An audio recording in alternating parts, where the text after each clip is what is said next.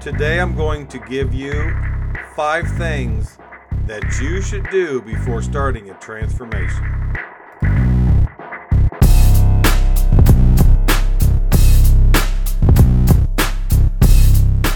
Welcome to the Reinvent Your Health podcast. I'm your host, Aaron Kester. I'm a husband of over 25 years, a father of two boys, a certified transformational nutrition coach, and a health, fitness, and personal development junkie. In late 2019, I decided I wanted to make some major life changes, starting with my physical health. I started changing what I was eating, I joined a gym, and lost 35 pounds. I decided I wanted to help others, so I got certified as a transformational nutrition coach.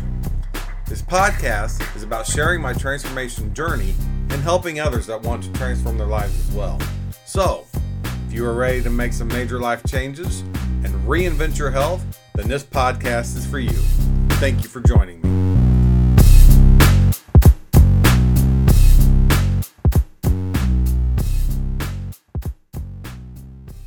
So you're ready to make a transformation, which is great. But there are five things that I would highly recommend to do before starting your transformation that will set you up for success. So let's jump into these five things now. So, item number one is to make a doctor's appointment. So, you really want to schedule an appointment with your doctor meet with your doctor and then let him know what you're starting to do.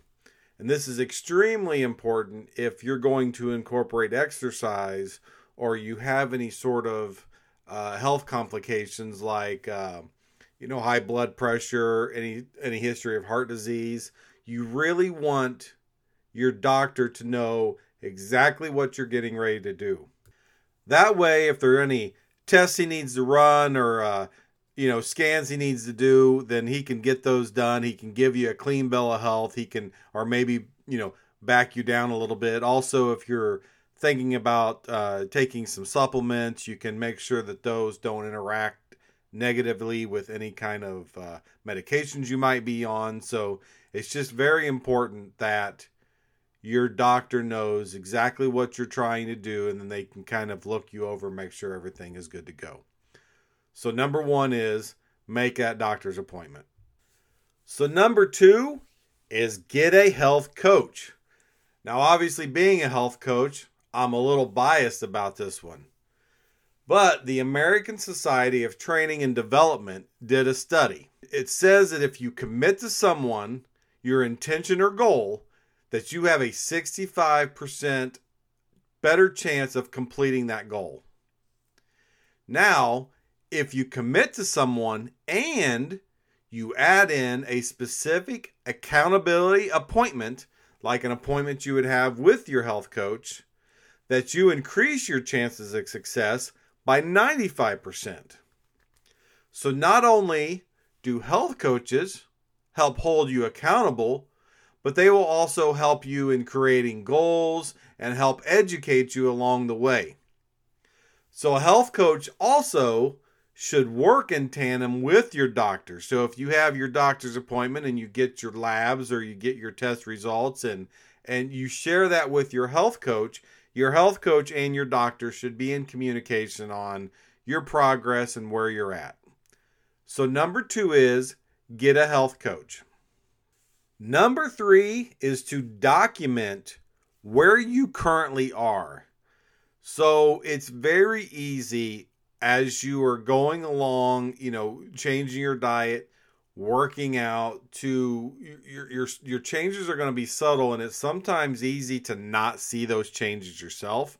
Um, have you ever like started something like this and you're you haven't seen someone for you know several weeks and you see them and they're like, "Oh wow, have you lost weight?" and you don't feel like you have or you don't feel like, you know, you've made any progress, but they notice cuz they've been away from you for a while. So sometimes you can't see those subtle changes day after day. So that's why it's important to really document where you currently are. So, some examples of that would be to weigh yourself, write down that weight. Now, the weight is not your only uh, measurement. A lot of people get too obsessed with weight, but it's also it's it's good to have that weight as a starting point.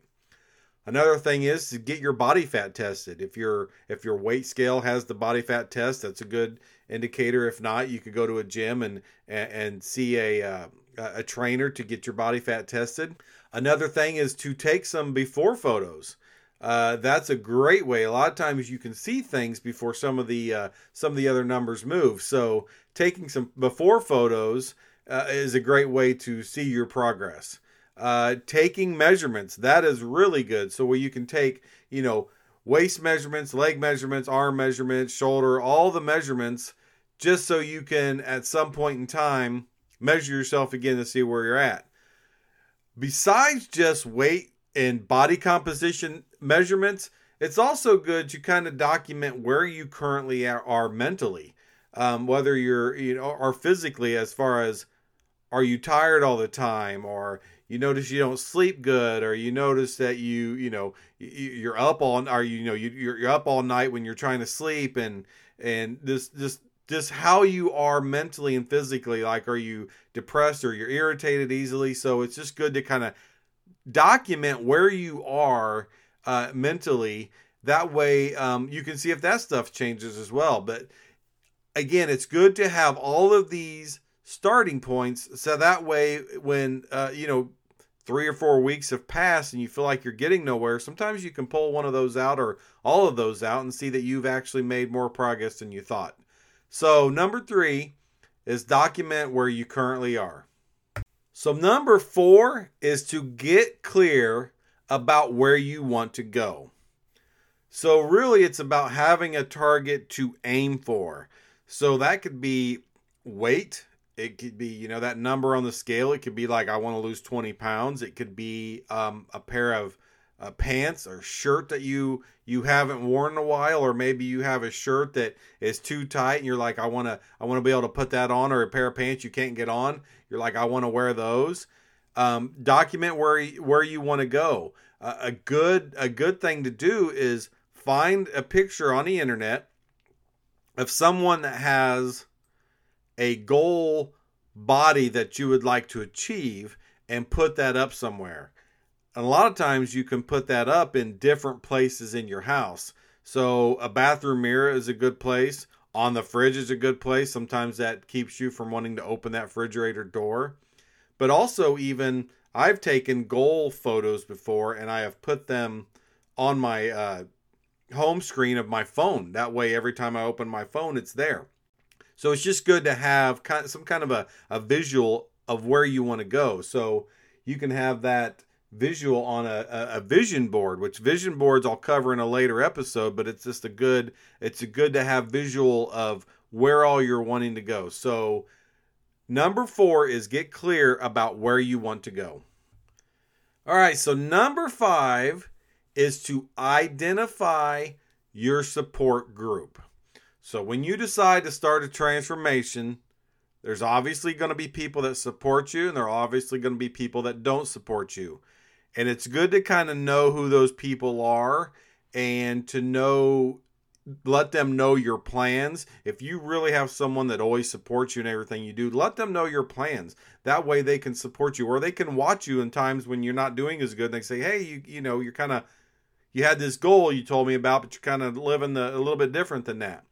So it's good to kind of identify who those people are and, and let them know what your your plans are. That way you have other accountability people in your life. It's also a good idea as far as finding your support group is to find one someone to actually work out with.